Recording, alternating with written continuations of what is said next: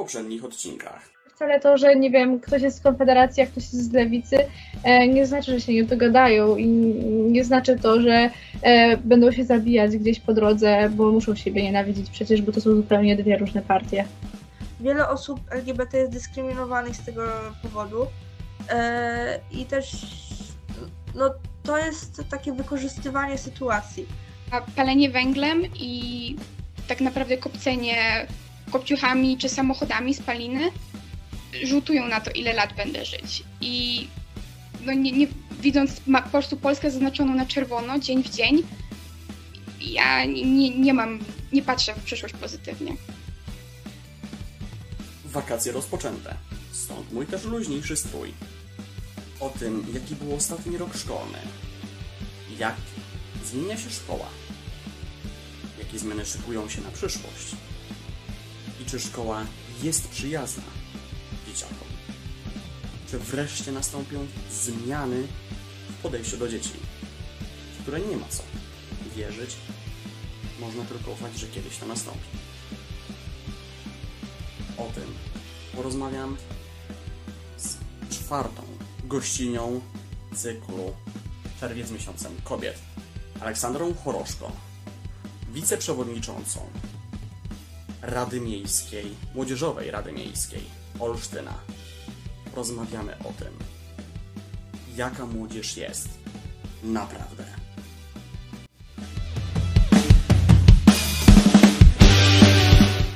Witam Cię, Olu, w moim programie. Bardzo mi miło. Mi również. I zaczniemy od, prosto z mostu, że tak powiem, od początku. Zakończył się rok szkolny, kolejny już. Chyba najtrudniejszy od lat, można by tak rzec, bo rok szkolny trochę popandemiczny, jeszcze wiadomo gdzieś tam w atmosferze pandemii, ale już bardziej popandemiczny, taki, gdzie już uczniowie większość czasu spędzili jednak w szkole. I to nie był łatwy rok też na pewno, jeśli pod względ, chodzi jeśli o egzaminy, może nie aż tak trudny, jak podejrzewam następny i jeszcze następny, czyli 22, 23 i 23, 24. Ale jak możesz go podsumować też jako jeszcze uczennica liceum? Jest faktycznie tak trudno i też tak jak rozmawiasz ze znajomymi, też ogólnie z innymi ludźmi, też z innymi ludźmi z różnych szczebli edukacji, faktycznie możesz powiedzieć, że było trudno? Znaczy tak, e, na pewno trzeba tę kwestię rozpatrywać e, na różnorodność i jednocześnie indywidualność jednostek, tak, ponieważ mam takich znajomych, którzy na przykład e, byli bardzo spragnieni szkoły, tak, możliwości spotkania się ze swoimi przyjaciółmi, nauczycielami, to szczególnie młodsze koleżanki i koledzy, którzy cieszą się z tego, że mogą chodzić do szkoły, bo to też jest dla nich jakaś atrakcja, więc oni oczywiście oceniają to pozytywnie, natomiast mm, wydaje mi się, że jednak zasadnicza większość uczniów skarży się na różnego rodzaju to trudności, tak. Między innymi fakt, iż po pandemii faktycznie e, koncentracja, ale myślę, że zmiana e, trybu życia, tak. Nagle wstajemy parę godzin wcześniej, tak. Moje koleżanki i koledzy musieli sobie na nowo organizować na przykład miejsce zamieszkania, jeżeli dojeżdżają do szkół, więc to też było duże utrudnienie ale myślę, że e, też fakt e, przyzwyczajenia się do tego, tak, na nowo wypracowanie pewnych zwyczajów. Myślę, że to też nie był łatwy rok e, dla działaczy, e, którzy tak naprawdę obudzili się z takiego e, snu zimowego i przez te dwa lata ciągłych zdalnych spotkań, wirtualnej rzeczywistości, jeżeli chodzi o społeczeństwo i w ogóle działanie, nagle zostali wyciągnięci z domu na wszelkiego rodzaju kongresy, które się cały czas masowo odbywają w całej Polsce, więc to też wymaga jednak, żeby trochę tej szkoły opuścić więc e, wiadomo, że e, to też jest jakieś utrudnienie. Ja sama po sobie wiem, że e, z moją frekwencją, jeżeli chodzi o zeszły rok, to też Działanie młodzieżowe jednak wymaga swego rodzaju poświęceń. Jedną z nich jest właśnie często obecność w szkole. Niestety nie da się połączyć czasem i przestrzennie, i czasowo mm, działań związanych z aktywizmem, tak, z normalnym uczestnictwem na lekcje, więc myślę, że to też e, dla mnie osobiście było e, duże wyzwanie, żeby jednak e, łączyć to wszystko. No natomiast rok szkolny zakończyłam, nawet udało się otrzymać czerwony pasek, co mnie niezwykle Gratuluję. cieszy. Dziękuję. Natomiast myślę, że też dużo ważniejsze od samych tych ocen jest po prostu satysfakcja i dużo moich znajomych w tym roku e, tego czerwonego pasku e, w liceum tak nie otrzymało. I to też było dla nich swego rodzaju utrudnienie, jakaś forma trudności. Tak, niektórzy mówili, że to jest porażka, a niektórzy wręcz e, przeciwnie, po prostu zrozumieli sytuację. Tak, podczas nauki zdalnej te oceny były wyższe. Tak, z różnych powodów. Nie tylko tutaj e, mówię o łatwości, tak, czy formie egzaminów, ale też wiadomo, że e, niektórzy uczniowie korzystali z dodatkowych pomocy, więc nagle jak wróciliśmy do takiej stacjonarnej nauki, tak jak było na początku, tak, z szybkim tempem, z dużą ilością materiału do nadrobienia z tych dwóch lat, no to te oceny faktycznie się w większości pogorszyły i dla niektórych to był e, duży cios ale e, myślę, że mm, będzie coraz lepiej i też e, podejście, że oceny to nie jest wszystko, liczy się także poziom wiedzy, przygotowanie do matury, że to też e, w jakimś stopniu zaprocentuje. No właśnie też a propos twojej działalności, bo takie mam wrażenie, no ja jestem jednak jeszcze z tej szkoły, no ja sam maturę zdawałem w 2016 roku, więc już stosunkowo dawno. Ale mam wrażenie, że ogólnie szkoła XXI wieku, też tak patrząc być może na taki, myślę, wzór edukacji w Europie, czyli takiej Finlandii, że myślę właśnie, że takie, taka twoja działalność, chociażby właśnie ta z aktywizmem związana, że to może być taka szkoła przyszłości, no bo jednak trochę u nas to kuleje, mam wrażenie, i to kulało zawsze, że jednak ta, tej praktyki było mało. No sam patrząc na studia dziennikarskie, u, u mnie tej praktyki było ogrom, że jednak ta praktyka miała miejsce, ale wiem, że na innych kierunkach studiów tej praktyki nie ma prawie w ogóle że praktyka kojarzy się jeszcze dalej niektórym z zawodówką, że tam są te praktyczne gdzieś tam rzeczy, no bo wiadomo, że i praca już taka bardziej też nawet trochę zarobkowa. I mam wrażenie, no i też mam nadzieję, że nie tylko już sami uczniowie, ale myślę, że też gdzieś tam systemowo pomału będzie to też doceniane, że jednak tak jak ty chociażby, czy też inni moi goście z wcześniejszych odcinków, też mniej więcej w twoim wieku, że to, co wy robicie, że to będzie też jednak doceniane bardziej. Też systemowo, że nie będzie właśnie tego problemu z tym, że nie macie na przykład godzin wyrobionych w szkole, że jednak, no bo tak jak powiedziałaś, że siłą rzeczy was nie ma w tej szkole, no bo robicie coś innego, ale co, coś, co też jest ważnego i co też myślę, że bardziej uczy ży życia niż to siedzenie w ławce, przy biurku i takiego wkuwania materiału, które no no to jest chyba myślę, że powtarzane przez każde pokolenie, że takiego wkuwania materiału, które nam się teoretycznie w sumie nigdy nie przyda w szkole, niezależnie to, co będziemy dalej studiować czy uczyć się, czy gdzie będziemy dalej pracować. Jak to widzisz? Znaczy tak, jeżeli chodzi o mój taki e, jednostkowy przykład, może takie moje własne indywidualne podejście, to jest to, że faktycznie e, wiedza jest ważna, ok, to jest trochę tak jak z filozofią. Ja akurat się bardzo mocno e, interesuję filozofią, też e, w tym kierunku działam na polu naukowym i zdaję sobie sprawę, że wykucie całej historii filozofii, przeczytanie e, niezliczonej liczby książek, bez krytycznego i własnego myślenia po prostu nie ma sensu, bo filozofia to umiłowanie mądrości i także umiejętność stosowania tego w rzeczywistości, tak, odniesienie tego do naszego życia.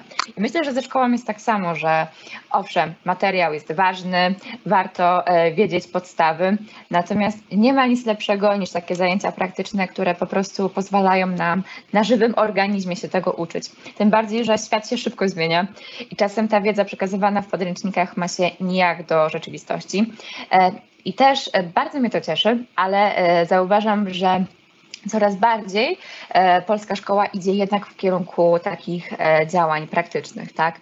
Przykładem jest chociażby fakt zmiany, tak, nowego przedmiotu zamiast podstaw przedsiębiorczości, które moim własnym zdaniem, tak, e, ponieważ przez dwa lata uczyłam się tego przedmiotu, w żaden sposób nie przygotowywał nas do chociażby, nie wiem, rozliczania podatków, czy w ogóle do działalności. Nie uczyło nas to na przykład, jak założyć profil na Facebooku, co myślę, że w dzisiejszych czasach też pod kątem, że przyszli pracodawcy patrzą na nasz profil, e, jest ważne. Nie nauczyło nas tak naprawdę rzeczy takich e, praktycznych, a nauczyło nas na przykład nazwy sektorów w gospodarce ze szczegółami, tak, więc więc raczej nie była to wiedza taka użyteczna. Więc od przyszłego roku będziemy mieli nowy przedmiot biznes i zarządzanie. E, I faktycznie, e, kiedy podeszłam do swojej e, pani profesor z poseł przedsiębiorczości i powiedziałam, że chciałabym na wyższą ocenę przygotować prezentację trochę na temat mojej działalności, ale też i tego, co robię na co dzień, czyli na przykład marketing, tak, o swoich doświadczeniach. No i ja taką lekcję przygotowałam, taką praktyczną, czyli właśnie że uczennica uczy swojej koleżanki i kolegów, tak, na podstawie jakichś takich przykładów. Tworzyliśmy na przykład jakieś materiały prasowe, tak, czy w ogóle um, uczyliśmy się pisać jakieś krótkie artykuły, takie, które można by było wykorzystać. I naprawdę to było coś wielkiego, że e, ludzie wychodzący z tej sali mówili: Wow, w końcu coś potrafię. Więc ta wiedza praktyczna się pojawia, ale też e, ważne jest to, że w końcu takie dodatkowe aktywności na różnych polach są doceniane, tak, że jednak w szkole są zauważalne e, takie zmiany, że nie tylko te oceny e, są ważne, ale też i zaczyna się doceniać dodatkowe sposoby realizacji swoich planów, tak. Na przykład został rozszerzony program stypendialny, tak, więc wiem, że moje koleżanki, które e, grają akurat e, w tenisa, też e, dostały jakąś formę nagrody, ale też i przecież działanie młodzieżowe w formie wspierania młodzieżowych rad, to też jest bardzo ważne. Nawet w podręcznikach zaczęły się pojawiać takie zagadnienia jak młodzieżowa rada, to jest samorząd uczniowski, jak to działa. Czyli te elementy takiego podstawowego aktywizmu zaczynają być w podstawach programowych zauważalne.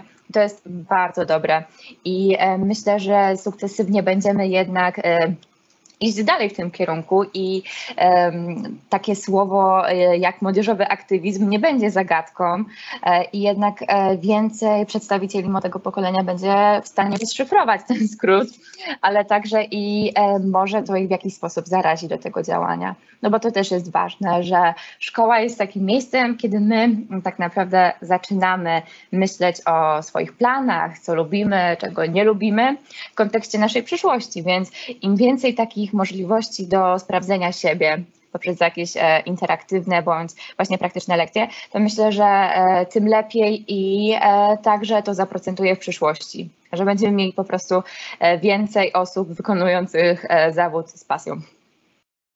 Oczywiście, że tak, no tutaj nie oszukujmy się, no jest duża droga do zrobienia, bo sam też pamiętam, chociaż no u mnie, u mnie było tak, że te podstawy przedsiębiorczości były jakby taki tro, jakbym takim trochę zapychaczem w pierwszej klasie mm -hmm. liceum jednak, że to był przez rok i faktycznie tam się trochę więcej nauczyliśmy, bo i tam było jak założyć firmę, mieliśmy właśnie takie blankiety, wszystko to, więc może wtedy to faktycznie lepiej funkcjonowało. No już pomijam fakt oczywiście też tego, że jednak wtedy też, bo ty już jesteś, tak jak mówisz, po tej reformie, już masz tak. E, czteroletnie liceum.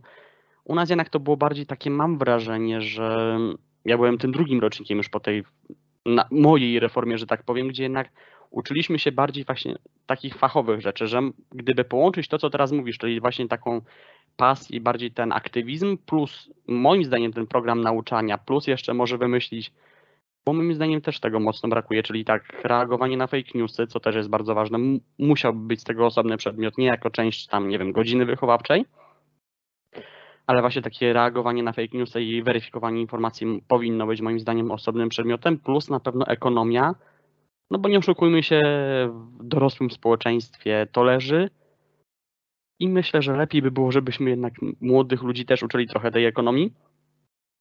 Nie patrząc już nawet, wiesz, na różne te zagadnienia, czyli kto jest bardziej liberalny, kto jest bardziej socjalistyczny, ale żeby po prostu młodych ludzi zaszczepić tą ekonomią, żeby po prostu wiedzieli, o czym mówią też przede wszystkim.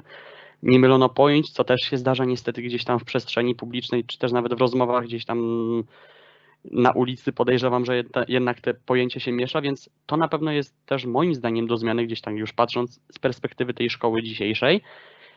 I też na pewno moim zdaniem, już tak zahaczając jeszcze raz o godzinę wychowawczą, na pewno moim zdaniem ciekawsze byłyby takie rzeczy, nawet na ten nowy przedmiot o tym biznesie, o którym powiedziałaś, żeby zapraszać być może absolwentów danych szkół, którzy coś osiągnęli, albo po prostu co robią w życiu, jaki biznes założyli, jaką drogą poszli, gdzie sam mam w sumie takie doświadczenie, bo właśnie w pierwszym roku pandemii, w 2020 roku, zostałem przez swoją podstawówkę zaproszony właśnie do opowiedzenia trochę o mojej działalności dziennikarskiej, co robię i tak dalej. I to było takie ciekawe doświadczenie. faktycznie zdalne, więc też nie miałem jakiejś tam możliwości, żeby, nie wiem, pokazać materiały czy coś takiego w szerszym zakresie, ale na pewno wiem, że zaciekawiłem te dzieciaki, no bo usłyszały, że jednak o, chłopak ze wsi coś osiągnął, z kimś rozmawiał, ma jakieś kontakty, wie co robić i że po prostu kogoś, kogo gdzieś tam też do dzisiaj widzą gdzieś tam na ulicy, jak robi zakupy, jak jedzie rowerem gdzieś tam przez wioski okoliczne, to jednak, że wiedzą, że oni mogą to samo osiągnąć, nie tylko przez TikToka, no bo nie oszukujmy się, trochę jednak te media społecznościowe też zakrzywiają moim zdaniem rzeczywistość Tak. i że jednak każdy chce być tym TikTokerem, każdy chce być YouTuberem, każdy chce robić to, tamto i siamto. I tak jakby, mimo że wiadomo, że wiadomo, że idziemy gdzieś tam w tę stronę, bo mówi się, że przecież za 20 lat nie bę- będzie 90% zawodów takich, których dzisiaj ich nie ma jeszcze, więc to wiadomo, że to się zmienia. Mhm. Ale sam fakt, że to nie będzie tylko oparte o internet, nie będzie tylko oparte o media społecznościowe, tylko jednak to będą takie nowe technologie typu informatyka, czyli które wymagają już jednak jakiejś tam wiedzy matematycznej, informatycznej, też fizycznej i technicznej przede wszystkim. I żeby po prostu nie zakrzywiać tej rzeczywistości, że jednak walczyć, też trochę mam, wrażenie takiej z fake newsami, że jednak te media społecznościowe są tylko i wyłącznie przyszłością, że tylko tam będziemy siedzieć, bo tak nie jest. To prawda. Ja też myślę, że media społecznościowe kreują trochę taki fałszywy e, obraz rzeczywistości, nie tylko w kontekście fake newsów, które są na pewno bardzo szkodliwe i walka z nimi jest takim wyzwaniem. E, My też jako Rada się e, tego wyzwania podjęliśmy poprzez chociażby akcję Fake Hunter realizowaną z e, Centrum GovTech, czyli akcji, która polegała do zachęcenia także młodych osób, żeby oni te fake newsy zgłaszali, tak, byli takimi łowcami, żeby jednak zaszczepiać w młodym pokoleniu takie poczucie, że nie wszystko, co przeczytają, jest prawdą i często tą wiedzę trzeba zweryfikować w jakiś sposób. Natomiast fake newsy to jedno, ale e, i jakąś taką formę mm, ideową, to też jest bardzo mm, trudne, tak, ponieważ młodzi ludzie starają się w jakiś sposób naśladować sławy, nie tylko z TikToka, ale na przykład z Instagrama, zapominając często, że te osoby e, tak naprawdę mają na przykład płatną promocję. I ta liczba e, obserwujących polubień też wynika z jakiejś kampanii marketingowej, że oni na tym zarabiają, ale też bardzo często korzystają z różnych form e, manipulacji bądź nawet oszustwa, tak, przerabiają swoje zdjęcia, E, często też em, tworzą taką bańkę, tak, jakiś swój wizerunek kreują, tak, Kupują który nie jest zgodny z. zgodny z rzeczywistością, tak, więc e, to jest jedna rzecz, ale też bardzo duże niebezpieczeństwo, jakie płynie z takiego mm, nadmiernego korzystania z social mediów, wydaje mi się, to jest e, uzależnienie od e, jakichś, nie wiem, czy to nie tylko smartfonów, ale także i laptopów. Może teraz bardziej smartfony są popularne, natomiast kiedyś to były komputery, ale też i treści przekazywane na przykład na TikToku często są po prostu mm, krzywdzące, to jedna rzecz, tak, czyli e, cyberprzemoc, ale też i e, czasem na przykład e, są jakąś formą e, nieprofesjonalnej odpowiedzi na problemy młodych osób i faktycznie młodzi ludzie, co zauważam też sama korzystając z TikToka, młodzi ludzie e, kontaktują się z TikTokerami, e, którym opowiadają o swoich problemach, na przykład ze zdrowiem psychicznym, tak, mówią o swoich życiowych problemach, tak, i osoby, które kompletnie nie mają e, tak naprawdę mm, wykształcenia czy wiedzy, e, nagle stają się ekspertami, tak. I takie działania też prowadzą do chociażby zwiększonej liczby samobójstw, tak. Bardzo e, często właśnie zaczyna się od tego typu e, sygnałów, tak, że ktoś e, umieszcza niepokojący filmik, tak, i internauci się z tego śmieją, a w rzeczywistości jest to często wołanie o pomoc. Niestety jest to tak szybko rozwijające się medium, że żadna blokada bądź filtry weryfikacji nie są w stanie wyłapać wszystkiego, tak? E, Więc często te treści są e, po prostu wrzucane e, i e, no niestety ma to duży e, negatywny wpływ, tak? Tym bardziej, że e, wydaje mi się, że coraz młodsze osoby sięgają po e, tego typu media, że e, Coraz więcej osób w młodym wieku już posiada dostęp do internetu, e, co jeszcze w moim, e, nazwijmy to, pokoleniu, tak, nie było takie oczywiste. Ja pamiętam, że swój pierwszy telefon e, też bez internetu dostałam chyba w czwartej klasie szkoły podstawowej. Teraz to by mnie chyba wyśmiano, gdybym coś takiego powiedziała i wydaje mi się, że zasadnicza większość uczniów już od pierwszej klasy te media posiadają, więc też ważne jest, aby jednak edukować młodych w tym zakresie, tak, żebyśmy próbowali ich wystrzegać od tych niebezpieczeństw, żebyśmy trochę ich mm, wskazywali im drogę, którą mają podążać. I to jest też rola szkoły w tym wszystkim, żeby e, na lekcjach informatyki oprócz programowania bądź na przykład e, obsługi Scratcha, jest taki program, który e, no, jest w podstawie programowej, nawet liceum, żeby zamiast tych anachronicznych, anachronicznej wiedzy przekazywać wiedzę aktualną, tak? Czyli na przykład w zakresie e, fake newsów, w zakresie cyberbezpieczeństwa i też jako Rada e, przy Ministrze Edukacji będziemy o to wnioskować, żeby jednak ta podstawa programowa, ten program zawierał informacje, które są faktycznie potrzebne, bo Myślę, że informatyka jest takim jaskrawym przykładem tego, e, że jednak trochę jeszcze jesteśmy do tyłu i trzeba tutaj trochę coś nadrobić. Ale to nie tylko informatyka. Myślę, że także w zakresie zdrowia psychicznego powinno być więcej informacji w podręcznikach, na przykład z biologii, też w zakresie na przykład walki ze stygmatyzacją osób z chorobami skórnymi, ale także i e, na przykład e, więcej uwagi powinno się e, poświęcać właśnie walce z uzależnieniem, żeby te kampanie w szkołach się pojawiały, żeby te tematy były nagłaśniane też w przestrzeni publicznej, tak? Nie tylko w takim kręgu naszym młodzieżowym, ale też i żeby to wyszło poza. No i też na tym opierają się działania Rady przy Ministrze Edukacji i Nauki, gdzie jestem przewodniczącą, ale także i myślę, że to są działania, które całemu naszemu środowisku młodzieżowemu sprzyjają. To jest taki nasz cel ponad podziałami i e, już od wielu lat e, działamy na tej płaszczyźnie, żeby faktycznie e, z tymi zagrożeniami walczyć i żeby także stwarzać lepsze warunki młodzieży do rozwoju. I tego bym sobie też życzyła, żeby faktycznie tych furtek, możliwości było więcej. No, każdy sobie chyba by życzył, bo no, yy, jakby nie patrzeć, no to jednak ta informatyka zawsze gdzieś tam z tyłu była, bo przecież ja pamiętam swoje zajęcia z informatyki, to wiadomo, jeszcze z podstawówki czy z gimnazjum, gdzie tak naprawdę my uczyliśmy się na Wordzie, na, na Paincie, na Excelu, po prostu gdzieś tam takich podstaw podstawowych, które też no, może gdzieś tam się wiadomo przydadzą, gdzieś tam wiadomo, jakieś tam w Excelu czy coś takiego, jeżeli ktoś chce być księgowym czy coś takiego. Ale wydaje mi się, że to wtedy już było anachroniczne gdzieś tam w tym 2010-2012 roku, co dopiero mówić o czasach współczesnych, gdzie no to poszło bardzo do przodu i tak też może to jest takie trochę może moje patrzenie dziaderskie w cudzysłowie, że tak powiem, ale naprawdę mając też wrażenie i patrząc na gdzieś tam poziom samych tych filmików TikTokowych, i mówienie o tym też czasami jako formie rozrywki, no mam wrażenie, że no jednak to jest trochę takie forma rozrywki na wyrost.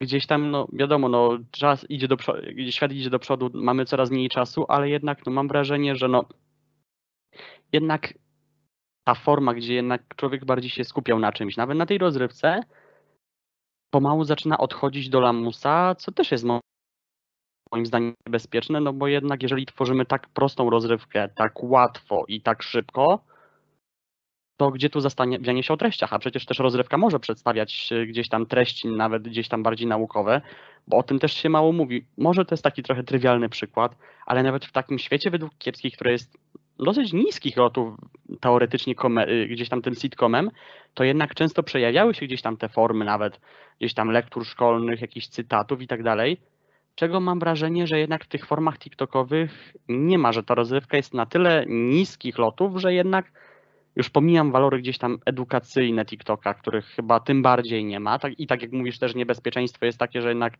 osoby, które nie powinny być autorytetami, nimi są. Tak faktycznie nawet rozrywkowo gdzieś tam to się rozmija, myślę, pokoleniowo tak bardzo, że chyba nawet nigdy tak nie było, podejrzewam. Mhm. Um, nie powiedziałabym, że TikTok nie przekazuje jakiejś wiedzy edukacyjnej, bo akurat ja sama, jak sięgam po TikToka, to e, w dwóch celach. Po pierwsze, e, bo chciałabym trochę odpocząć, tak, od wszystkiego się odciąć, żeby trochę mieć e, kontakt z tym, co mm, osoby trochę może młodsze ode mnie oglądają, żeby po prostu wiedzieć, co jest na czasie, tak jak ktoś powie do mnie jakaś ekipa, to żebym nie miała pustki w głowie, to też miało miejsce, teraz już chyba wiem, e, ale też e, kwestia taka, że można e, czasem znaleźć tam wartościowe materiały, więc też w formie jakichś ciekawostek bądź jakichś historii. Też niektórzy młodzi działacze mają TikToka, w którym przekazują właśnie takie bardzo merytoryczne kwestie. Politycy też po TikToka sięgają, żeby trochę dotrzeć do młodego pokolenia i z punktu widzenia marketingowego jest to strzał w dziesiątkę. Niemniej jednak faktycznie e, wydaje mi się, że mm, czasem to, co wyświetli się mi e, w proponowanych mm, filmikach, no jest po prostu e, karykaturą tego, co można by było nazwać rozrywką, ale nie ograniczałabym się wyłącznie do TikToka, że jest Mhm. to e, aplikacja bądź w ogóle serwis, w którym młodzież przesiaduje godzinę, ale także i myślę, że nawet i produkcje młodzieżowych filmów, seriali dostępnych w wszystkich możliwych platformach streamingowych też jednak odbiega jakością. Może niekoniecznie wizualną, tak, bo tam mamy jakość grafiki, to jest piękne, miło na to popatrzeć, kostiumy są fajne, wszystko jest w porządku. Natomiast treści merytoryczne i przedstawianie problemów współczesnego świata często jest po prostu mm, moim zdaniem kolejnym przykładem karykatury. Na przykład, e, no chyba to już jest takie nawet e, powiedzenie e, w stylu amerykańska szkoła, tak? Czyli widzimy tutaj, że osoby w moim wieku, tak, lat 18 w filmach amerykańskich są, przedstawiane już naprawdę osoby, które przeżyły tak naprawdę wszystko w swoim życiu, więc trochę to jest bardzo odklejone, to jest zupełnie inna rzeczywistość, ale też i problemy, tak, młodzieży i sposoby rozwiązywania tych problemów, tak, przedstawiania na przykład scen samobójstwa lu- lub na przykład bulimi w niektórych serialach, które ja też oglądałam, no moim zdaniem jednak jest krzywdzące i też e, młodzi ludzie starają się w jakiś sposób naśladować, tak. To trochę tak jak, e, nie wiem, w latach 70. wszyscy próbowali się upodobnić do Mika Jaggera albo do Frediego Mercurego i nosili e, rockowe ubrania. Tak teraz niektórzy młodzi ludzie próbują się e, w jakiś sposób upodobnić do swoich bohaterów, też często, nie wiem, książkowych, serialowych, e, na przykład okaleczając się, więc e, wydaje mi się, że te standardy i brak takiej etyki, bądź jakichś takich podstaw, e, no jednak treści, do kogo to adresujemy, no też bardzo mocno zaburza. Też w, nie tylko w świecie filmu serialu, filmów, serialów, ale także w, w grach to myślę, że szczególnie jednak ta przemoc jest jakąś taką powszechnością i no niestety młodzi ludzie wychowani w ten sposób, tak, odżywiani takimi treściami, e, sami też mają różnego rodzaju problemy, tak, nie tylko w zdrowiu psychicznym, ale właśnie i w takim myślę, że funkcjonowaniu wśród ludzi, że pandemia pandemią, ale jednak to, czym karmimy swój umysł i e, w jaki sposób sami się przygotowujemy do startu w dorosłość, no to to też e, niestety, ale wpływa także na naszą przyszłość. E, No więc ciężko być nastolatkiem w tych czasach. Myślę, że to jest taka e, myśl, która e, z, tego, z tej wypowiedzi się wyłania. I bardzo często e, młodzi ludzie mają problem, żeby znaleźć taką swoją drogę, tak? Próbują różnych rzeczy, miotają się między różnymi e, zagadnieniami, często e, wpadają e, w różne zagrożenia, tak? I bardzo często jest e, ciężko wyjść z tego, nawrócić się i jednak iść prosto. Więc e, też tutaj duża rola e, taka nasza, żeby jednak w jakiś sposób im pomagać, żeby być taką pomocną dłonią e, w tym procesie i żeby im po prostu w jakiś sposób ułatwić to. E, Więc myślę, że to jest takie zadanie przed trochę starszym pokoleniem, no ale też to jest jednocześnie duże, duże wyzwanie. Oczywiście, że tak, chociaż powiem Ci tak, no też myślę, że to jest problem każdego pokolenia, bo też pamiętam w swoim pokoleniu, gdzieś się często mówiło, że były przypadki, że dzieciaki wyskakiwały z okien przez Spidermana i tak dalej. Myślę, że Mhm. po prostu taki, taki po prostu no, jest świat też, no, mam wrażenie, że no, te gry gdzieś tam te przemocowe, tak jak GTA czy Need for Speed i tak dalej, one już były, bo pamiętam ja sam za dzieciaka grałem, no nie wyrosłem na jakiegoś bandytę, więc myślę, że to też jest duża rola właśnie czy to mediów, czy rodziców, czy szkoły, No i też samych dzieci, że one, że myślę, że jeżeli mają swój rozum, nawet na taki, w takim młodym etapie życia, w takim młodym wieku, to myślę, że sobie z tym poradzą. Chociaż fakt faktem, tak jak mówisz, no tak jak za moich czasów wiadomo, tych i gier było mniej, i mediów było mniej, bo przecież to patrząc na siebie, wiadomo, było ten, te 5-6 kanałów telewizyjnych, trochę tylko internetu, więc to nie było tego aż tak dużo. A po prostu y, gdzieś tam nie było. Teraz jest tego wiadomo więcej, bo jest internet i multum kanałów telewizyjnych, multum gdzieś tam tych y, sieciówek. A to może stanowić problem.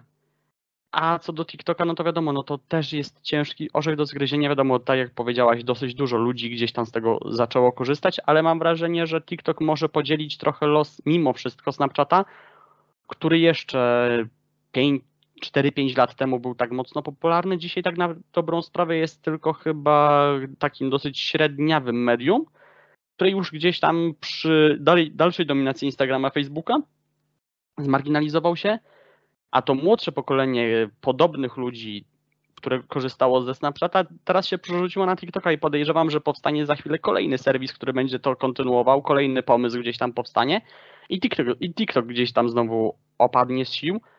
O tyle, o ile myślę, że z TikTokiem też trzeba uważać, bo też o tym pisałem niegdyś artykuł, że jednak TikTok jest o tyle też zagrożeniem, że jednak to jest e, źródło chińskie, a tam ludzie, a tam jednak się zbiera informacje o ludziach i to może na pewno zag- zagrażać gdzieś tam niebezpieczeństwu, dlatego też na pewno myślę, że to chyba każdy powinien przestrzegać też przede wszystkim, jeśli chodzi o polityków, że też politycy przede wszystkim, czy działacze młodzieżowi powinni z tym uważać, bo jednak chyba nie chcemy, żeby Chiny, a przez, przez Chiny też Rosja gdzieś tam wykradała gdzieś tam jakieś dane, też kluczowe dla funkcjonowania państw, dla funkcjonowania firm czy społeczeństw, no bo jednak jesteśmy na tyle globalną wioską, że nawet jeżeli ktoś mówi, że odcina się od tego zachodu, jak Korea Północna, czy właśnie Chiny, czy Rosja, to jednak lubią nas podglądać. I to jest ten właśnie problem, o którym na pewno myślę, że nie tylko młodym ludziom musimy mówić, ale jednak też wszystkim.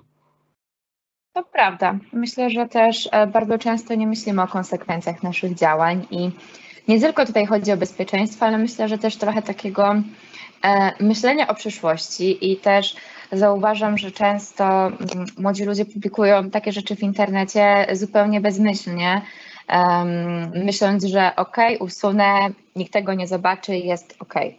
Natomiast wiemy, że w internecie nic nie ginie i w przyszłości, kiedy będziemy e, się starali o jakąś pracę bądź e, w ogóle chcieli iść w kierunku politycznym, to podejrzewam, że to, co teraz publikują e, niektóre osoby z tej polityki młodzieżowej, bo to chyba tak nazwać, że to nie jest działanie młodzieżowe, tylko już polityka, no że e, to kiedyś zostanie im wypomniane, więc te kłótnie w komentarzach bądź e, wylewający się zewsząd hejt, to też kiedyś wróci.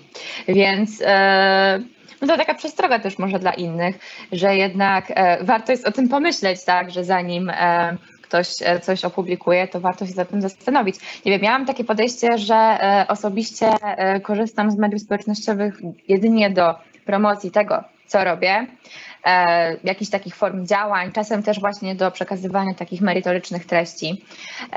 Broń Boże, nie do w jakiś sposób, nie wiem, em, uczestnictwa w tej nagonce medialnej bądź jakiej formie hejtu, więc e, też staram się jak tylko mogę chronić swoją prywatność, mimo że wiem, że e, działając tutaj e, młodzieżowo jednak trochę jestem w tym ograniczona, bo wystarczy, że ktoś sobie e, wpisze moje imię, nazwisko w internet i wyskoczy mu bardzo dużo informacji.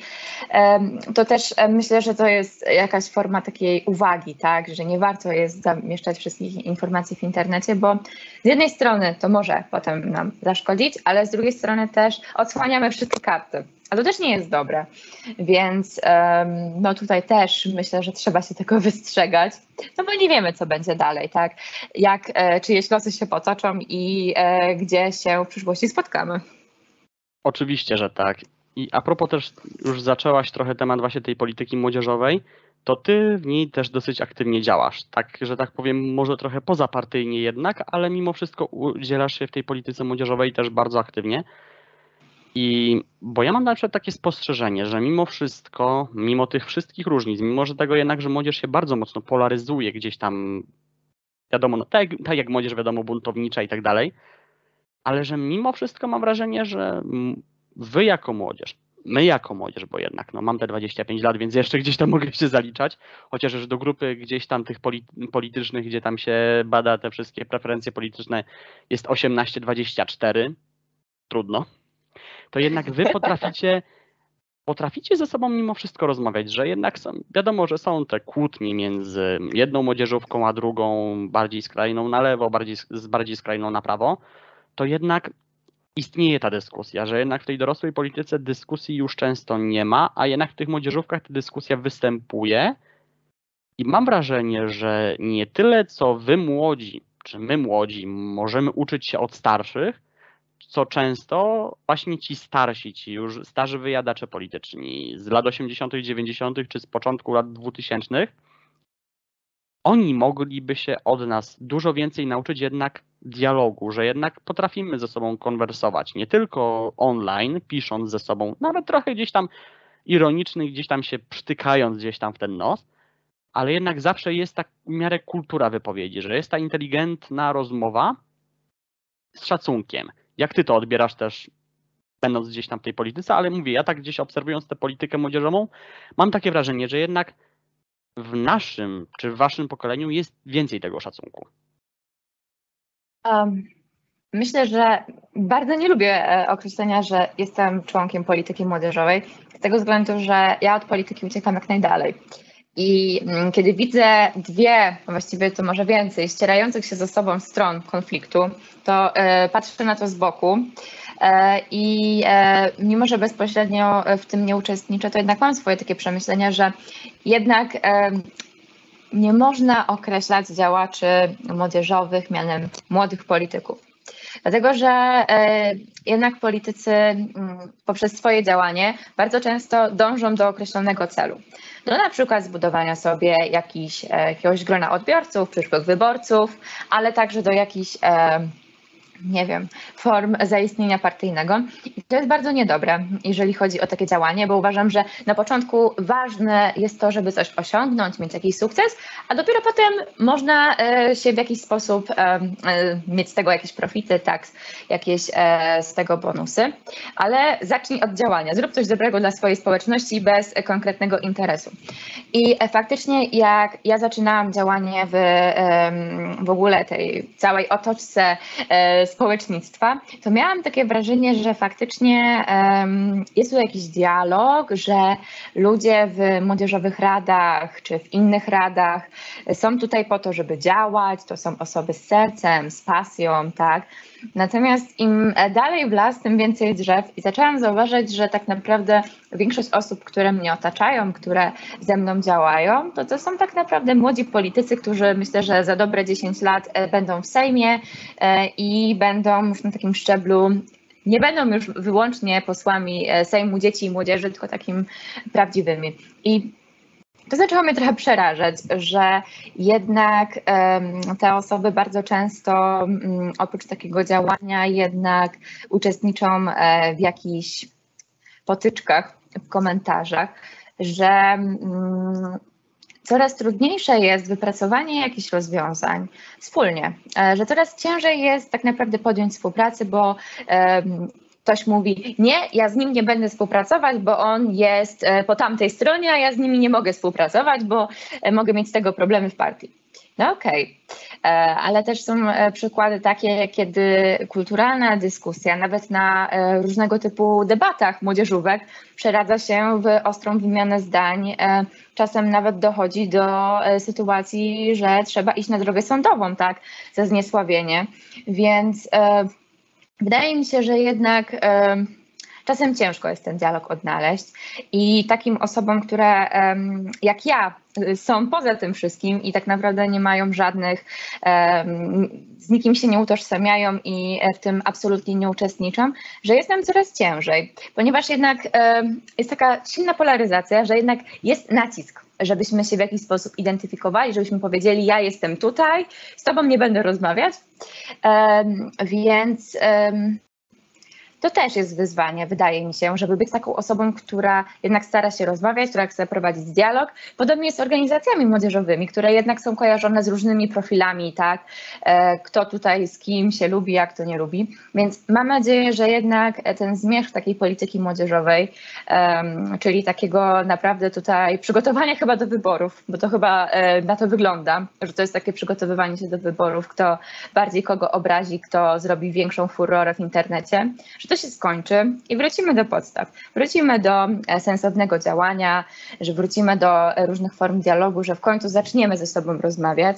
E, I myślę, że mm, jesteśmy na dobrej drodze ku temu. Ja też w swoim województwie zorganizowałam kongres samorządów uczniowskich, na który zaprosiłam prelegentów tak naprawdę z każdej opcji, którzy sympatyzują mniej lub bardziej o różnych poglądach i naprawdę mm, przygotowanie do tego kongresu, sama byłam zaskoczona, że ci ludzie, e, którzy pracowali często w parach bądź trójkach, byli w stanie się dogadać, byli w stanie przygotować jedną spójną prelekcję i przekazać to młodym ludziom. Więc to jest naprawdę bardzo budujące. Takich inicjatyw jest oczywiście więcej, na przykład Parlament Młodych, e, który też e, stara się być taką apartyjną organizacją. Wychodzi to różnie, natomiast jest jednak taka idea, żeby to było ponad podziałami.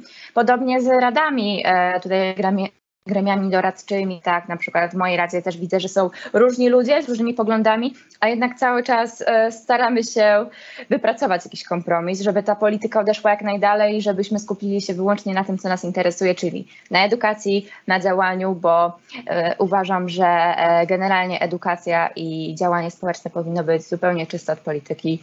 Kiedy ona się pojawia, to znaczy, że to już jest naprawdę źle i trzeba od tego jak najbardziej uciekać. Zgodzę się z Tobą w, tym, w tej kwestii i powiem Ci tak, na pewno moim zdaniem tutaj też szkoła powinna dosyć dużą rolę, mam wrażenie, odegrać, bo sam gdzieś tam w liceum miałem takie zajęcia, czy to z języka polskiego, czy też z WOS-u, czy jakieś tam debaty były prowadzone i moim zdaniem to na pewno w rolach szkół, moim zdaniem powinno być to, że na przykład, no bo nie oszukujmy się, no wiadomo, nauczyciele, może trochę bardziej w mniejszych społecznościach, ale myślę, że w tych większych też. Jeżeli ktoś się udziela na pewno tam gdzieś, czy poli, nawet już trochę politycznie, czy gdzieś tam społecznie, takie eksperymenty moim zdaniem mogłyby być dobre na przykład, że jeżeli ktoś jawnie popiera, popiera jedną stronę, i ten nauczyciel o tym wie. Na przykład zrobić taką debatę, żeby osoby o różnych poglądach wcielić w dokładnie odwrotne role, czyli na przykład narzucić im jakieś tam zasady, że na przykład, nie wiem, jesteś za, nie będę już wymieniał partii, ale jesteś za, jesteś za lewicą, no to przedstaw teraz argumenty strony prawicy, jesteś za prawicą, przedstaw argumenty strony lewicy, żeby wczuć się jakby w ich rolę i też na ocenę, żeby dać im ambicje do tego, żeby spróbowali, jak to jest być po tej drugiej stronie i jak właśnie gdzieś tam spróbować właśnie tak. I u mnie to na przykład było też taką ciekawą rolą, jak mieliśmy taką, urządziliśmy taką debatę z okazji 25-lecia mm, wolnych wyborów w 1989 roku, gdzie jednak były dwie drużyny, jedna, która popierała y, zmiany, a druga, która była za tym, żeby jednak faktycznie, że ten komunizm był lepszy, że nie było potrzeby czegoś zmieniać. Czyli po prostu takie skrzyżowanie tych dwóch różnych racji, niekoniecznie z osobami, które daną, że tak powiem, teorię popierały. I to by było na pewno dobre, moim zdaniem, bo tu jednak byłaby szansa na takie, takie teorię poznawczą. A z drugiej strony myślę, że, bo tak też wspomniałaś o tym, że za 10 lat będą w polityce niektóre osoby. Też na, wiadomo, zależy od wieku, bo mam wrażenie, znaczy, nie wiem, takie jest moje na przykład też zdanie, nie wiem, jak, co o tym sądzisz, bo na przykład bardzo mi się osobiście podoba to, jak wygląda obecny, obecny parlament w Niemczech. Szczególnie jeśli chodzi o Partię Zieloni, gdzie tam jest naprawdę masa, że chyba tam nawet 3 czwarte wszystkich posłów Partii Zieloni to są osoby przed trzydziestką.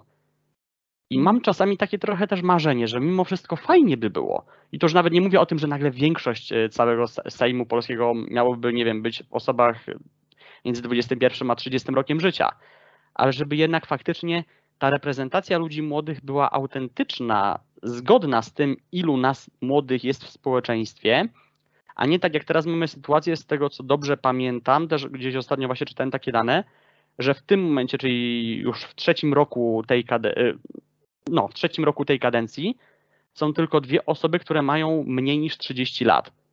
Co moim zdaniem trochę, co jest trochę jednak niezdrowe. I to już niezależnie patrząc od partii, o to, jakie partie, jak wystawiają jednak te listy, to moim zdaniem taka reprezentacja, no nie wiem, dokładnie teraz nie jestem w stanie przytoczyć, ilu nas jest tam w, tym, w tej grupie wiekowej 18-29, no ale załóżmy, że nawet gdyby było nas około 20%, to 20% z 460 tych posłów, no to jest około no 80, 90, no 90 chyba dokładnie dwie osoby, jeżeli dobrze liczę.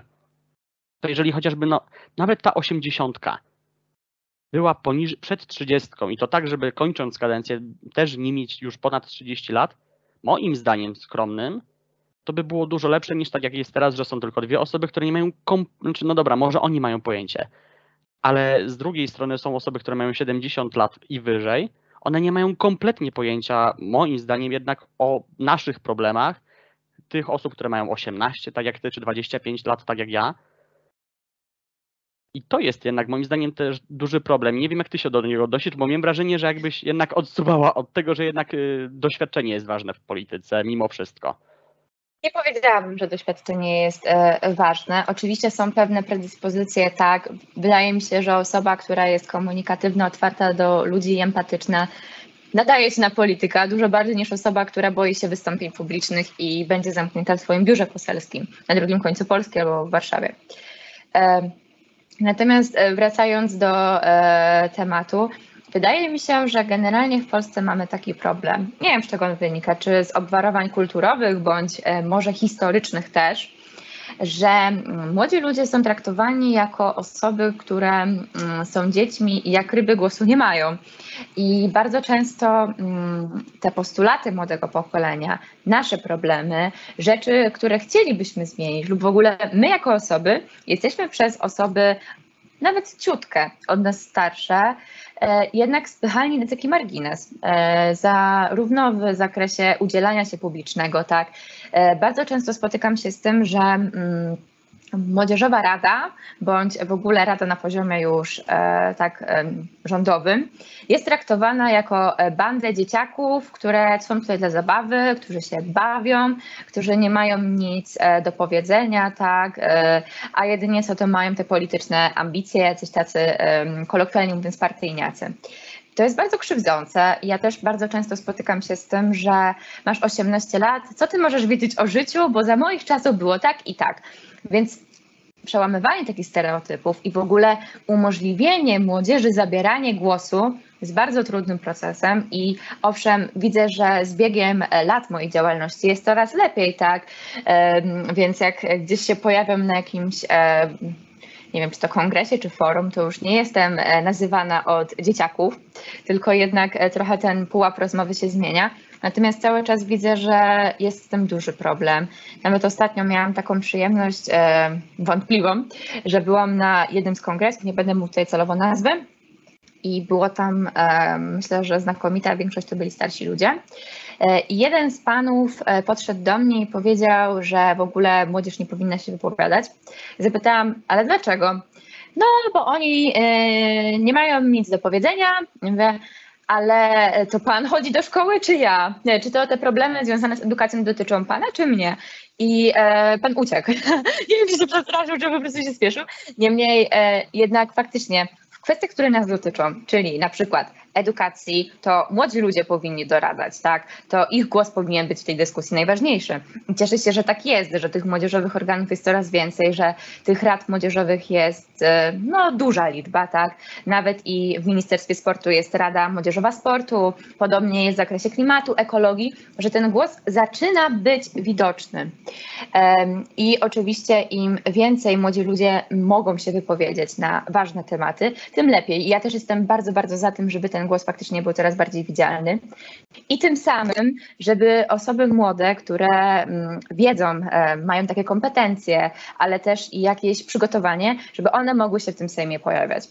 I e, wydaje mi się, że to byłoby naprawdę na plus, bo często ciężko jest przekonać e, starszych od nas decydentów, że ten projekt, który my przygotowaliśmy, jest dobry nie należy go odrzucić wyłącznie dlatego, że stworzyła go grupa dwudziestolatków, tylko że warto usiąść do tych rozmów i jest to dla mnie niezwykle budujące, że coraz więcej tych decydentów to zauważa, że młodzi ludzie są w tym procesie potrzebni, tak? Przykład chociażby funkcji pełnomocnika rządu do spraw polityki młodzieżowej, tak? Czyli osoby, do której mogę się zwrócić z pomocą o pomoc, e, z prośbą o pomoc i faktycznie te projekty mają szansę zostać zrealizowane, że nagle przy rządzie pojawiła się ustawowa rada, Rada Dialogu z Młodym Pokoleniem, która normalnie e, działa, jest przy rządzie i e, ma szansę w jakiś sposób nas reprezentować, więc jest bardzo budujące i mam nadzieję, że w przyszłych wyborach i też kolejnych e, przełoży się to, że w Sejmie faktycznie będzie więcej młodych ludzi i ten głos naszego pokolenia będzie słyszany,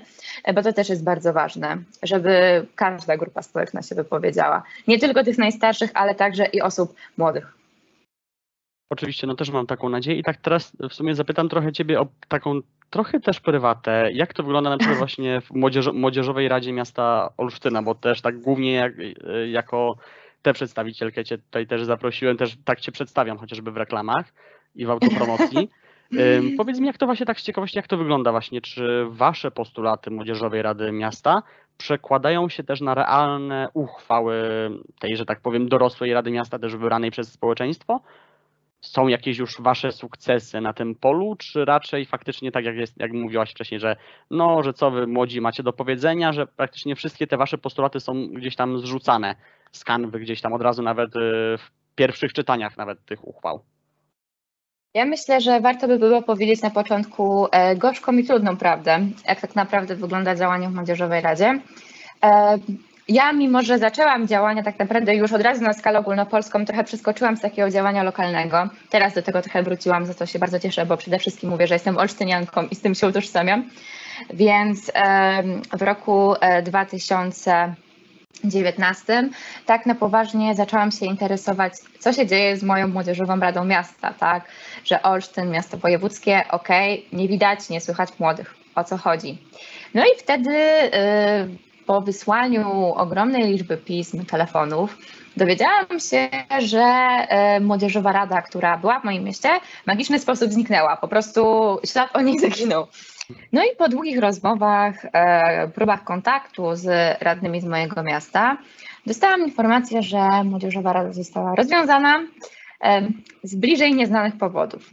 Więc e, z pomocą dwóch koleżanek, też aktywistek, poczyniłyśmy wiele starań o to, żeby tę młodzieżową radę przywrócić. Zajęło nam to lat trzy. I było to e, tak naprawdę okupione tym, że na każdą sesję młodzieżowej rady, dorosłej rady my przychodziłyśmy, po prostu patrzyliśmy do radnych e, i pisaliśmy pisma, byliśmy na komisjach, e, tutaj zaangażowaliśmy w to także polityków. No i dobrze, 26 mm, lutego 2020 20 roku, z tego co pamiętam, ta, ta Młodzieżowa Rada została podczas e, sesji dorosłej rady powołana. Natomiast e, parę dni później e, wybuchła pandemia i to tak już na wysokim poziomie, więc te prace zostały zamrożone. Więc wielkie moje zdziwienie było we wrześniu tego roku, kiedy nagle się dowiedziałam, że ta Młodzieżowa Rada powstała, trzeba zrobić jakieś wybory że powstał jakiś statut w ogóle e, z zapisami po prostu, nie wiem kto to pisał, natomiast bardzo mocno to utrudnia działania młodzieży, na przykład bez budżetu, bez możliwości e, takiego swobodnego działania. Oczywiście bardzo szybko zorientowałam się e, o co chodzi, dlaczego ta młodzieżowa rada powstała. Po prostu zbliżają się wybory. Więc radni stwierdzili, że nie ma nic lepszego, jeśli chodzi o promocję i w ogóle działania kampanijne, niż powiedzenie, że zrobiło się młodzieżową radę. Więc e, teraz każda ze stron politycznych przypisuje sobie sukces tej rady. To było oczywiście e, działanie wyłącznie e, tak naprawdę moje i moich koleżanek, więc no to już pominę. Natomiast faktycznie Młodzieżowa Rada od września funkcjonuje. Problem w tym, że mm, są tutaj osoby, które zgłosiły się x, lat, x czasu temu. Często są to już osoby, które ukończyły szkołę więc e, czekają nas kolejne wybory. Niemniej robimy wszystko, aby w tym kierunku działać. I e, także mamy w planach powołanie Miejskiego Rzecznika e, Praw Ucznia, to też jest ważny temat. Zorganizowaliśmy akcje dla Ukrainy, podczas których to e, z naszymi młodszymi e, koleżankami i kolegami z Olsztyna graliśmy w gry planszowe. Mamy zamiar iść także do e, szkół na wyższym poziomie. Działania w zakresie Akademii Młodych Liderów to jest taki projekt, nad którym pracujemy właśnie o to, o czym rozmawialiśmy, czyli osoby, które mają jakiś bagaż doświadczeń, żeby one pojawiły się w szkołach i o tym opowiedziały, żeby zainspirowały młodych. Więc tych działań jest na pewno też dużo, na przykład w zakresie ekologii, tak, jeżeli chodzi o prelekcje. E, więc e, tak naprawdę od kwietnia, kiedy ta rada się po raz pierwszy spotkała, to myślę, że tych działań pojawiło się sporo. Nasza kadencja jest, e, wydaje mi się, że do roku 2024, więc przed nami jeszcze ogrom pracy. Niemniej atmosfera, w której ta rada została powołana, czyli tutaj jednak to, czego bardzo nie lubię, może to jest właśnie powód, dlaczego bardzo nie lubię polityki w działaniu młodzieżowym, że pomimo starań, pomimo chęci, pomimo argumentów, z przyczyn politycznych, jakiejś niechęci, nie chciało się tej rady powołać i nagle pojawiły się wybory i udało się to zrobić. Mam nadzieję, że ta rada po wyborach e, nie zostanie rozwiązana, że ona jednak przetrwa, e, ale też mam nadzieję, że osoby, które w niej są, będą jeszcze bardziej zmotywowane do tego działania, bo to też jest bardzo duży problem. Myślę, że każdy lider zespołu wie, że najtrudniejsze w działaniu jest to, aby zmotywować innych do tego, żeby być takim motorem napędowym, żeby e, ludziom się chciało coś zrobić. Więc myślę, że mm, My się dopiero rozkręcamy, też poznajemy siebie, tak, ponieważ w Olsztynie wcześniej działania młodzieżowe opierały się wyłącznie na działaniu w młodzieżówkach, ale też bardzo często już od razu był przeskok do Warszawy. Więc tutaj tak naprawdę działanie młodzieżowe nie było żadnych kongresów. Ja zrobiłam pierwszy kongres e, dopiero, więc jesteśmy mocno do tyłu. Musimy trochę nadrobić, ale myślę, że e, małymi kroczkami do tego dojdziemy i pod koniec naszej kadencji ta liczba osiągnięć będzie bardzo duża i Olsztyn w końcu stanie się takim miastem, w którym młodzież jest aktywna i e, gdzie słychać po prostu głos młodzieży. Także to, tego Tobie i Wam w tej Radzie życzę i myślę, że już możemy się mówić na taką rozmowę za dwa lata, kiedy skończy się ta kadencja lub ogólnie w tym czasie, no bo tak mówię, że gdzieś w 2024 roku ona się kończy, więc no to wtedy Cię na pewno już mogę, możesz czuć się zaproszona i porozmawiamy Dziękuję jak to bardzo. Olsztynie. Bo też jednak staram się sam też zapraszać też gości nie tylko ze względu na młodzieżówki, ale też no, z różnych części Polski nie tylko tu z Wielkopolski czy z Mazowsza, gdzie to jednak są te duże ośrodki, czy nie wiem, z Wrocławia, Krakowa czy Gdańska, ale czy z, Bydgo czy z Bydgoszczy, czy z Białego Stoku, czy właśnie z Olsztyna, bo jednak każdy ze stron Polski jest ważne i jednak takie działanie lokalne też jest bardzo ważne, bo to pokazuje, że jednak jako młodzi ludzie nie jesteśmy tymi warszawocentrystami, że wszyscy uciekamy do Warszawy, chociaż czasem można mieć takie wrażenie, ale jednak gdzieś tam zostajemy nawet w tych może dużych społecznościach, ale jednak mniejszych niż ta Warszawa, czyli Poznań, Olsztyn, Gdańsk, Wrocław, Kraków, Opole i tak dalej, to jednak jest też bardzo ważne, żeby jednak te części polskie rozwijać równo z Warszawą. I tak jak mówisz, no, miejmy nadzieję, że jednak to się zmieni. Trzymam za to kciuki, bo jednak działanie młodych jest bardzo ważne. I tak na koniec, jakbyś chciała coś powiedzieć, bo też Cię o to prosiłem przed programem, co byś tak dodała od siebie też tak, jaki temat na szybko, na sam koniec programu poruszyła? Co cię tak boli, nurtuje, czy ogólnie co byś chciała też powiedzieć widzom i słuchaczom? Hmm. Myślę, że takich tematów e, jest sporo, bo też e, działam na różnych poziomach i mam e, szeroką skalę Za zainteresowań. też podziwiam ogólnie, bo widziałem ile masz tych funkcji. Miło mi. E, ja bardzo lubię próbować różnych rzeczy, żeby mieć pewność, że w tym kierunku, w którym idę, e, się spełnię. Natomiast jest taki temat, którym wydaje mi się, że jest teraz najbardziej e, ważny, jest najbardziej potrzebny, żeby go poruszyć, czyli zdrowie psychiczne. I bardzo serdecznie zachęcam osoby mm, młodsze ode mnie, ale i nie tylko, żeby tego nie lekceważyć i żebyście po prostu rozmawiali, bo to jest podstawa do tego, żebyście nie bali się podejść do nawet od siebie starszej osoby i powiedzieć: Mam problem, pomóż mi, bo my jesteśmy po to, żeby Wam pomagać. I jeżeli chodzi o nasze wsparcie, to możecie być pewni, że je otrzymacie. Jest to temat dla nas niezwykle ważny, więc jako Rada Dzieci i Młodzieży w tym kierunku działamy, żeby te zdrowie psychiczne w jakiś sposób poprawić, też na poziomie już ustawowym, ale i nie tylko. Więc myślę, że będziemy działać w tym kierunku. Wasz los czy Wasze spostrzeżenia nie są dla nas obojętne, więc myślę, że wspólnie wypracujemy i będziemy działać do tego. Natomiast bardzo serdecznie zachęcam do tego, żeby nie lekceważyć tych problemów, że depresja to, wca, to wcale nie jest żadna moda, tylko jest to choroba i jako społeczeństwo powinniśmy też do tego tak podchodzić, że zdrowie psychiczne nie powinno być tematem tabu, a wręcz powinno być szeroko poruszanym tematem dyskusji, żebyśmy wspólnie działali w tym zakresie, bo sytuacja tego wymaga, żeby każda ze stron, każda grupa się w to zaangażowała i żeby. Liczbie samobójstw w Polsce zapobiegać. Jest ich coraz więcej, więc wszystko leży w naszych rękach i pamiętajcie, że zawsze możecie się zwrócić do pomocy do mm, na przykład swoich rodziców, do e, psychologów szkolnych, ale także i do nauczycieli i bliskich. I e, to jest bardzo ważne. Dołączam się do tego, no bo jednak też pandemia zrobiła swoje, też wojna w Ukrainie. Wiem, że też wśród dzieci też na pewno wywołała dużą panikę. I też, no tak jak mówisz, no jest i wasza rada. Są dwa numery takie główne telefonów wsparcia dzieci i młodzieży i ten przy Rzeczniku Praw Dziecka i, przy, i ten, sam, ten też y, organizacji pozarządowych. Podajże 116, 111, więc jest gdzie dzwonić, jest z kim też porozmawiać. Też myślę, że no każdy z takich dzieciaków, czy też ogólnie osób w moim wieku, mam nadzieję, że też każdy gdzieś tam może spokojnie się zwrócić do znajomych, czy gdzieś tam ogólnie do fachowych ludzi, no bo też tych psychologów jest coraz więcej, też coraz też młodzi, młode pokolenie wchodzi gdzieś tam te ramy, więc myślę, że coraz bardziej też potrafią zrozumieć takie problemy też młodych ludzi i tych troszkę starszych, tak jak ja na przykład. Więc miejmy nadzieję, że to się będzie dalej rozwijać gdzieś tam, że ta pomoc będzie bardzo kompleksowa i to nie będzie na takiej zasadzie, że o, masz depresję, to jesteś albo, albo udajesz, albo specjalnie to robisz, albo jesteś po prostu wariatem, bo dalej niestety gdzieś tam takie Tak. Tematy się przewijają, niestety i gdzieś tam jest to lekceważone bardzo mocno.